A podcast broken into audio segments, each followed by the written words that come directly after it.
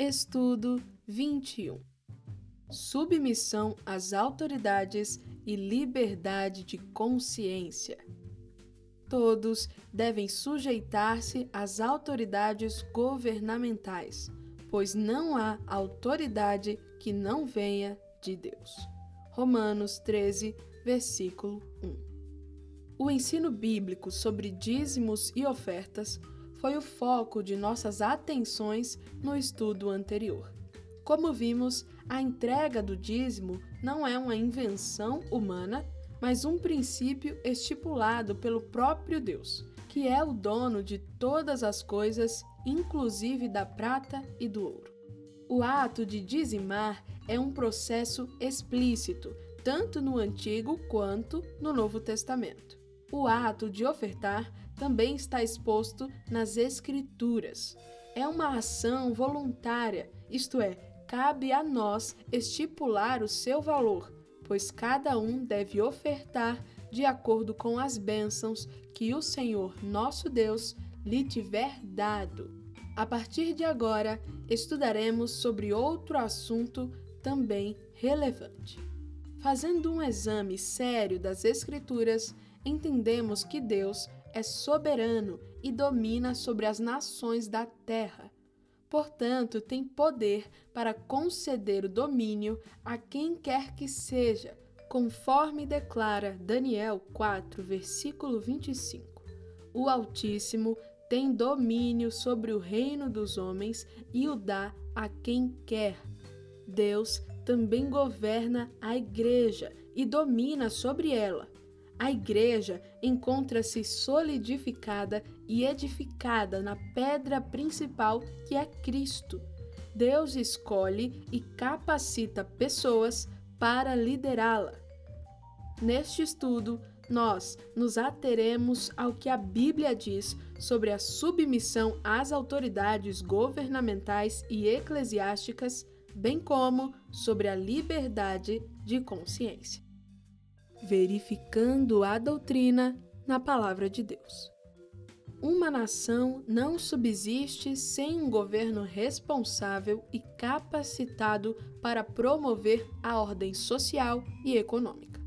As autoridades civis criam, propõem, decretam e executam as leis que regem a conduta da sociedade, que tem por dever segui-las de modo obediente e consciente, a Igreja, o corpo de Cristo, também tem seus representantes que, sob a orientação divina, conduzem os fiéis à observância dos princípios vigentes nas Escrituras.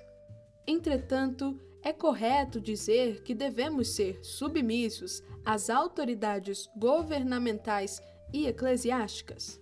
Até que ponto temos de manter essa atitude obediente? Vejamos, portanto, a abordagem bíblica sobre o assunto. O que a Bíblia diz sobre a submissão às autoridades? Na Bíblia, a prática da submissão é uma ordem inegável e inegociável. Aparece por diversas vezes e está incluída nos relacionamentos humanos Desse modo, deduzimos que a vontade de Deus é que sejamos cristãos submissos, visto que a insubordinação não convém a santos, pois é uma prática daqueles que se opõem ferrenhamente a Ele e às Suas palavras. Devemos agir de modo submisso em relação às autoridades, tanto governamentais quanto eclesiásticas. Em relação àquelas a Bíblia ordena: todo homem esteja sujeito às autoridades superiores e nos fornece algumas razões para praticarmos o princípio da submissão. Em primeiro lugar, o poder das autoridades governamentais tem uma procedência divina. Após enfatizar a ordem acerca da submissão às autoridades superiores, o texto de Romanos 13, versículo 1 esclarece: Porque não há autoridade que não proceda de Deus, e as autoridades que existem foram por ele instituídas. Quando Paulo menciona autoridades superiores em Romanos 13, versículo 1, está se referindo ao Estado, com seus representantes oficiais. O que está explícito no texto citado é que o Estado tem autonomia divina para governar, visto que aquele que se opõe à autoridade resiste à ordenação de Deus. Este pode conceder poder autoritativo a quem ele quiser e, por sua soberania, dispensou-o aos governantes. Cristo enfatizou essa verdade a Pilatos quando lhe afirmou: Nenhum poder terias contra mim se de cima te não fosse dado. Em segundo lugar, o poder das autoridades governamentais tem uma finalidade divina. Deus concedeu poder ao Estado, a fim de que este o representasse através da prática do bem para com os governados, de acordo com Romanos 13, versículo 4, que diz: Visto que a autoridade é ministro de Deus para teu bem. A palavra traduzida como ministro, leitorgoi, era usada para designar cargos públicos. Portanto, os governantes são funcionários públicos do Senhor. Se, por um lado, os súditos devem se submeter aos governantes, por outro, estes devem cumprir com as suas obrigações em submissão a Deus. A prática do bem está relacionada também com a prática da justiça. O Estado tem o direito e o dever de punir a quem age com violência, corrupção, fraude. Sobre os seus ombros pesa o dever de incentivar a prática do bem e reprimir a prática do mal. Após tratar as razões da submissão para com as autoridades, a Bíblia explica as maneiras de se exercitá-la. No texto de Romanos 13, versículo 7, na versão Nova Tradução da Linguagem de hoje, Paulo sugere: paguem ao governo o que é devido. Esse texto chama-nos a atenção para a responsabilidade tributária diante do Estado. Sonegação de imposto é crime e não condiz com uma vida santa e digna de quem serve a Cristo. As palavras de Jesus, descrita em Marcos 12, versículo 17, têm o mesmo sentido. Dai a César o que é de César, e a Deus o que é de Deus. César era o imperador romano e, portanto, uma autoridade. Cristo não nos isentou da obrigação tributária para com o Estado. Os impostos são recursos pelos quais os governantes devem prover benefícios à população. A palavra de Deus também nos orienta a respeitar e honrar as autoridades. Essa atitude expressa a vontade de Deus. Logo, a difamação e o falso julgamento não devem constar em nosso vocabulário. Cristianismo não é sinônimo de vandalismo ou boicotagem, mas de amor. Somos conscientizados a tratar os governantes de modo honroso, para que calemos a boca dos insensatos através da conduta exemplar. A Bíblia ainda adverte: orem por todos os reis e por todos os outros que têm autoridade. Quando a igreja é perseguida pelo Estado, a adoração a Deus e a disseminação do Evangelho no mundo são dificultadas. Portanto, há uma razão lógica para orarmos por nossas autoridades, para que possamos viver uma vida calma e pacífica, com dedicação a Deus e respeito aos outros. O princípio da submissão deve ser posto em prática também em relação às autoridades eclesiásticas, isto é, os que cuidam do rebanho do Senhor e o lideram. Com base em que fundamentamos o princípio da submissão a essas autoridades? Na Bíblia? Veja o que escreve o autor de Hebreus. obedeçam aos seus líderes e submetam-se à autoridade deles. Tal princípio é uma ordem bíblica direcionada à Igreja de Cristo e, portanto, é um dever a ser cumprido por todos os crentes. Os líderes da igreja devem ser honrados e sua importância reconhecida. A nossa submissão a eles deve-se a dois motivos fundamentais explícitos nas Escrituras. O primeiro motivo refere-se à procedência da autoridade eclesiástica. Não só a autoridade governamental tem procedência divina, a autoridade eclesiástica também procede de Deus. Veja o que ensina o texto de Atos 20, versículo 28. Portanto, cuidem bem de vós e de todo o rebanho sobre o qual o Espírito Santo vos pôs como supervisores. O termo supervisores é uma tradução da palavra grega episcopos, que designa aqueles que exercem função pastoral. Os líderes e os consagrados da Igreja de Cristo, principalmente os pastores, têm autoridade divina para liderar. Essa é uma razão mais que suficiente para prestarmos-lhes submissão. Não é à toa que a ordem bíblica, em Hebreus 13, versículo 17, é um tanto incisiva nesse sentido. Há um detalhe importante que merece ser ressaltado. Todos os que exercem a função pastoral estão munidos de autoridade divina.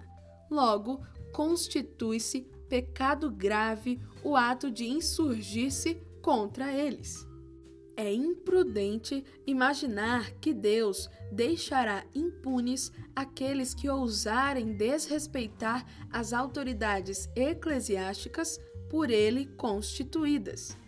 Miriam e Arão, bem como Corá e seus cúmplices, tiveram de encarar a punição divina por se rebelarem contra Moisés, líder de Israel. Deus está atento às palavras difamatórias dirigidas aos líderes do seu povo. O Senhor se ira contra os que não honram os guias do seu rebanho. Todavia, quem honra a autoridade teme a Deus e é prudente. O segundo motivo da nossa submissão refere-se à atividade da autoridade eclesiástica. Tratando dos líderes da igreja, o texto de 1 Tessalonicenses 5, versículo 13, nos ensina: Tenham-nos na mais alta estima com amor por causa do trabalho deles. O ato de pastorear o rebanho de Deus é um trabalho nobre e santo. Não se trata de uma atividade fácil, pois envolve cuidado constante. Os pastores zelam pelas ovelhas e as advertem do mau caminho. Eles se desgastam no aprendizado e no ensino da palavra a fim de nutrir espiritualmente os que estão sob seus cuidados. Também se arriscam bravamente pela defesa da fé que, uma vez por todas, foi entregue aos santos logo são dignos de nossa admiração e submissão. O que a Bíblia diz sobre a liberdade de consciência? Jesus é o nosso principal modelo de submissão. Ele não somente a ensinou, mas também a praticou. A submissão é uma virtude. Contudo, não se trata de um procedimento cego ou mudo Trata-se antes de uma atitude baseada na liberdade de consciência, que é a desobediência a qualquer regra contrária à vontade de Deus descrita na Sua palavra. Ela se fundamenta no seguinte princípio: mais importa obedecer a Deus do que aos homens. Atos 5, versículo 29. Todavia, podemos questionar esse princípio deve ser aplicado em relação às autoridades governamentais e eclesiásticas? Obviamente, sim. analisemos dois aspectos da liberdade de consciência na Bíblia. Em primeiro lugar, consideremos a liberdade de consciência para com as autoridades governamentais. Todo aquele que se dispõe a governar não pode fazê-lo de modo irresponsável ou inescrupuloso. Não deve governar para si, mas para a população. Também não deve ter por meta o bem próprio, mas o público. É importante ressaltar que a autoridade dos governantes não é autônoma, mas delegada. Por isso, não podem abusar do poder que possuem. Todavia, se isso acontecer e eles se omitirem a fazer o bem e coibir o mal, oprimindo os fracos, privilegiando uns em detrimento de outros, envolvendo-se com a corrupção e criando leis injustas e imorais, então deverão ser não só desobedecidos, mas também resistidos em razão de estarem usurpando a autoridade recebida. Como salvos em Cristo, precisamos atentar para a necessidade de manter a nossa consciência limpa diante de Deus. Portanto, é imprescindível que recusemos qualquer vínculo com as más obras. A nossa submissão ao Estado não deve ultrapassar os limites estabelecidos pela Bíblia. A Igreja de Cristo não pode ser cúmplice do Estado quando este se envolve com trapaças ou coisas semelhantes. Ela não deve tomar partido mediante suborno ou ameaça, usando como pretexto Romanos 13, versículo 2. Aquele que se opõe à autoridade resiste à ordenação de Deus. Ficamos isentos dessa ordem quando o Estado se recusa a cumprir o propósito para o qual foi chamado. A liberdade de consciência é demonstrada em alguns episódios relatados nas Escrituras. As parteiras hebreias recusaram-se a matar os bebês hebreus do sexo masculino, como fora ordenado pelo sanguinário Faraó. Por conta disso, foram recompensadas por Deus. Sadraque, Mesaque e Abednego não se prostraram diante da estátua do rei Nabucodonosor porque acreditavam que a adoração deve ser exclusiva ao Senhor. Este os honrou, livrando-os não da fornalha, mas na fornalha. João Batista, por sua vez, repreendeu Herodes em razão de este haver se casado ilicitamente com Herodias. Observe que os personagens aqui citados ousaram resistir às autoridades em defesa dos princípios divinos. Quando as autoridades se levantam contra Deus ou contra a população por meio da tirania, da exploração e do abuso de poder, devem ser energicamente repreendidas. Foi assim que Neemias agiu quando os nobres e os magistrados estavam explorando o povo, submetendo-o à escravidão e à fome. Neemias reuniu uma grande assembleia com o fim de confrontá-los publicamente e exigir deles uma mudança urgente de postura. Esse episódio mostra como devemos agir em situações semelhantes. A inércia, ante a má administração é perigosa. Em vista disso, vale a pena atentarmos para as palavras de Tiago. Portanto, comete pecado a pessoa que sabe fazer o bem e não faz. Tiago 4, versículo 17.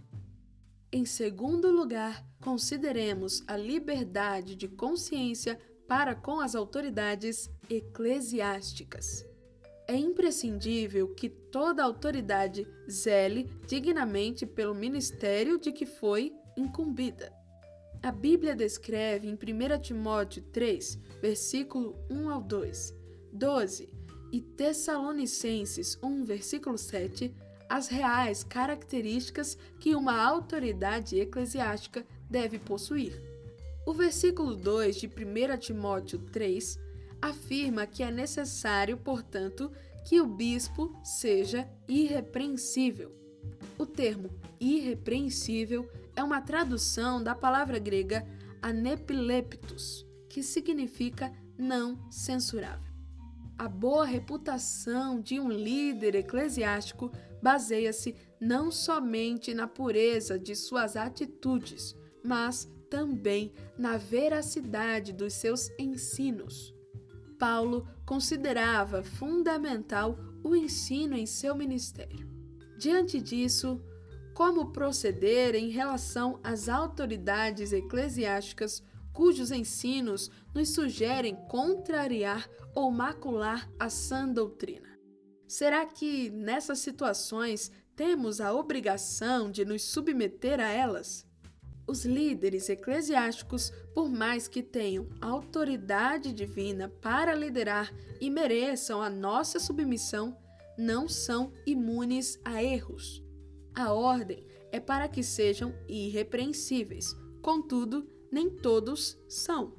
É triste, mas é correto afirmar que muitos pastores e consagrados preferem agir contra os princípios divinos. Nesse caso, não merecem submissão nem obediência. O fato de toda autoridade ser proveniente de Deus não significa que este seja responsável pelas ações destas.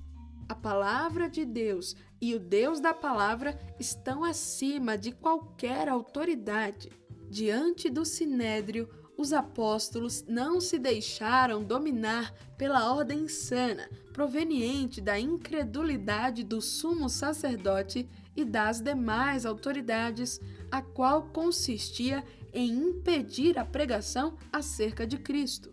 A ordem foi enfática expressamente vos ordenamos que não ensinasseis nesse nome. Atos 5, versículo 28.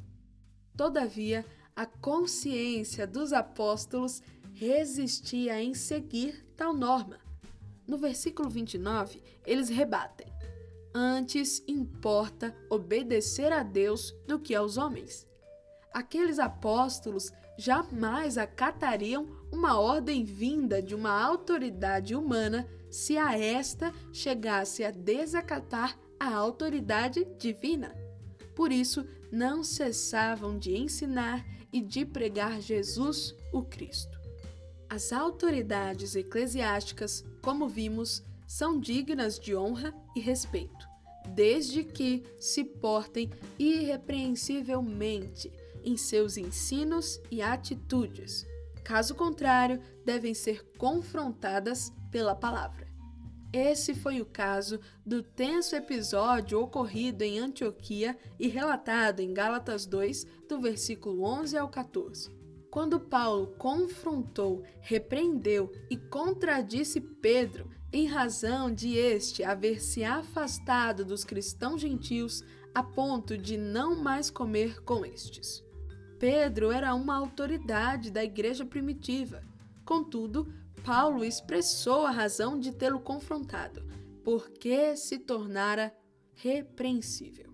Isto é, Pedro estava errado em se opor à doutrina da justificação pela fé através de sua atitude. Quem governa a igreja é Cristo. Ele a amou e se entregou por ela. É por esse amor, não pela tirania ou pela força, que o seu governo é atuante. É certo que muitos seres humanos foram vocacionados e capacitados por Deus para conduzirem a igreja. Todavia, estes não podem liderá-la de acordo com as suas vontades, mas de acordo com as ordens daquele que a comprou pois somos raça eleita, sacerdócio real, nação santa, povo de propriedade exclusiva de Deus. No governo da Igreja, os líderes devem prezar pela proclamação das virtudes daquele que nos chamou das trevas para a sua maravilhosa luz. Mediante o que aprendemos, é importante analisarmos três lições para nossa vida cristã. praticando a doutrina da Palavra de Deus. Submissão e liberdade de consciência caracterizam uma conduta digna. A Igreja jamais representará dignamente a seu dono, Cristo, senão o imitar. Isso implica pensamentos e atitudes exemplares. O alerta bíblico é claro: vivei, acima de tudo, por modo digno do Evangelho de Cristo.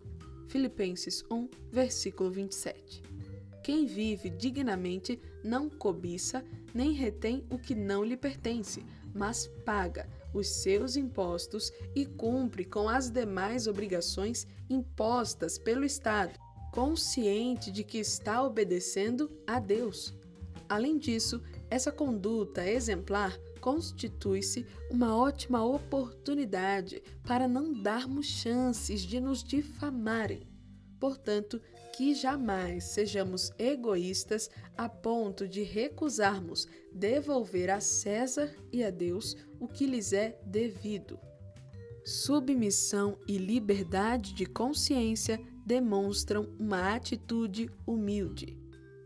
A Bíblia não hesita em declarar que somos raça eleita, sacerdócio real, nação santa, povo de propriedade exclusiva de Deus.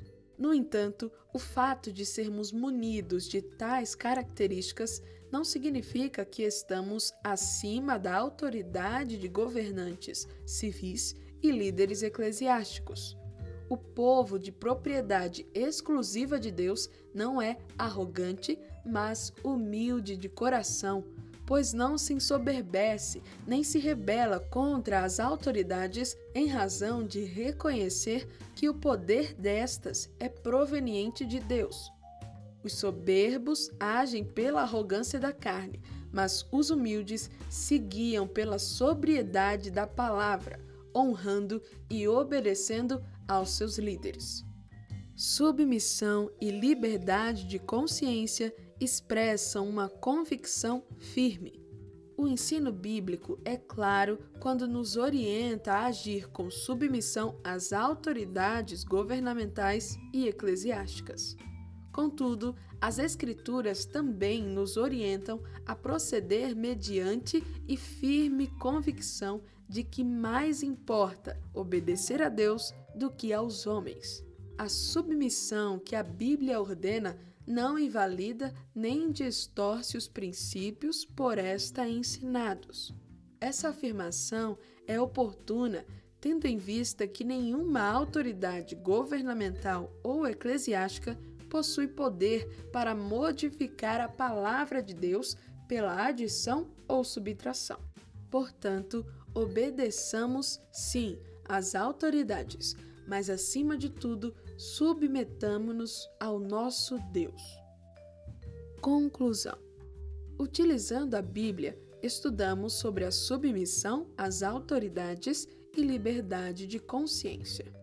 Os governantes do Estado e os líderes da Igreja de Cristo devem ser obedecidos, honrados e respeitados, pois essa é a vontade de Deus. Contudo, a nossa submissão deve ser puramente bíblica. Não temos o direito, muito menos o dever, de obedecer a qualquer ordem que possa contrariar a palavra de Deus. Portanto, conservando o mistério da fé com a consciência limpa, portemo-nos diante de Deus e da sociedade com uma conduta digna sendo responsáveis e honestos em tudo, exercitando atitudes humildes de submissão e mantendo a convicção firme no que a Bíblia ensina. Outro assunto muito importante será enfatizado no próximo estudo, cujo título é O Casamento, o Lar e a Família. O homem e a mulher são seres sociais consequentemente, precisam viver em família. Pensando nisso, Deus enfatizou de maneira muito clara a seguinte verdade: Não é bom que o homem esteja só. O Senhor, que nos sonda e nos conhece, detectou a urgente necessidade que o homem tinha de uma companhia. Então prometeu: Far-lhe-ei uma auxiliadora que lhe seja idônea. Erramos muitas vezes em questões relacionadas ao matrimônio e ao ambiente familiar. Contudo, Deus tem muito a nos orientar por meio da Sua palavra. Portanto, participe do próximo estudo. Debatendo a doutrina da Palavra de Deus. Leia Efésios 5, versículo 21 ao 22, 6, versículo 1, Colossenses 3, versículo 18, 1 Pedro 2, versículo 18, 5, versículo 5 e Hebreus 12, versículo 9. O que é submissão? Qual a importância da submissão para o bom andamento da família, da igreja e da sociedade? Leia Romanos 13, versículo 1 ao 3. O que a Bíblia ensina sobre a submissão às autoridades constituídas em nosso país? O cristão deve obedecer às leis do Estado? De acordo com o comentário deste estudo, a primeira razão para nos submetermos às autoridades governamentais é porque foram constituídas por Deus. Você concorda? Explique a sua resposta. Leia Romanos 13, versículo 4 ao 7. O poder das autoridades governamentais tem uma finalidade diante de Deus. Qual é? Quais os deveres do cristão perante a sociedade? É correto o cristão se rebelar contra o Estado, deixando de pagar os impostos e de cumprir as suas leis? Leia 1 Timóteo 2, versículo 1 ao 2, Mateus 22, versículo 21 e 1 Pedro 2, versículo 17. De acordo com os textos acima, qual deve ser a nossa atitude diante das autoridades da nação? O que devemos fazer para que nossa vida seja mais tranquila na sociedade? Todo cristão tem dupla cidadania: é cidadão do céu e cidadão da terra. O que significa ser um cidadão?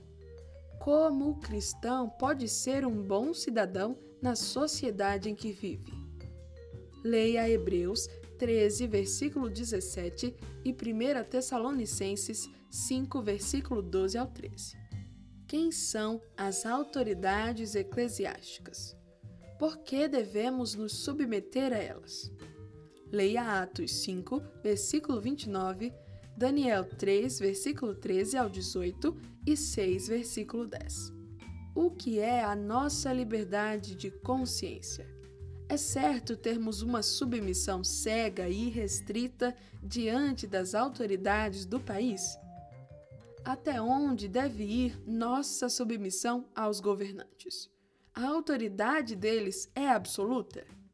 Leia 1 Timóteo 3, versículo 2, Mateus 24, versículo 4 ao 5 e 11, e Filipenses 3, versículo 2. É correto termos uma submissão cega perante os líderes religiosos? Até onde deve ir nossa submissão aos pastores e líderes da igreja. Como devemos agir para não sermos enganados por falsos profetas que se dizem pastores? Baseie-se em Atos 17, versículo 11.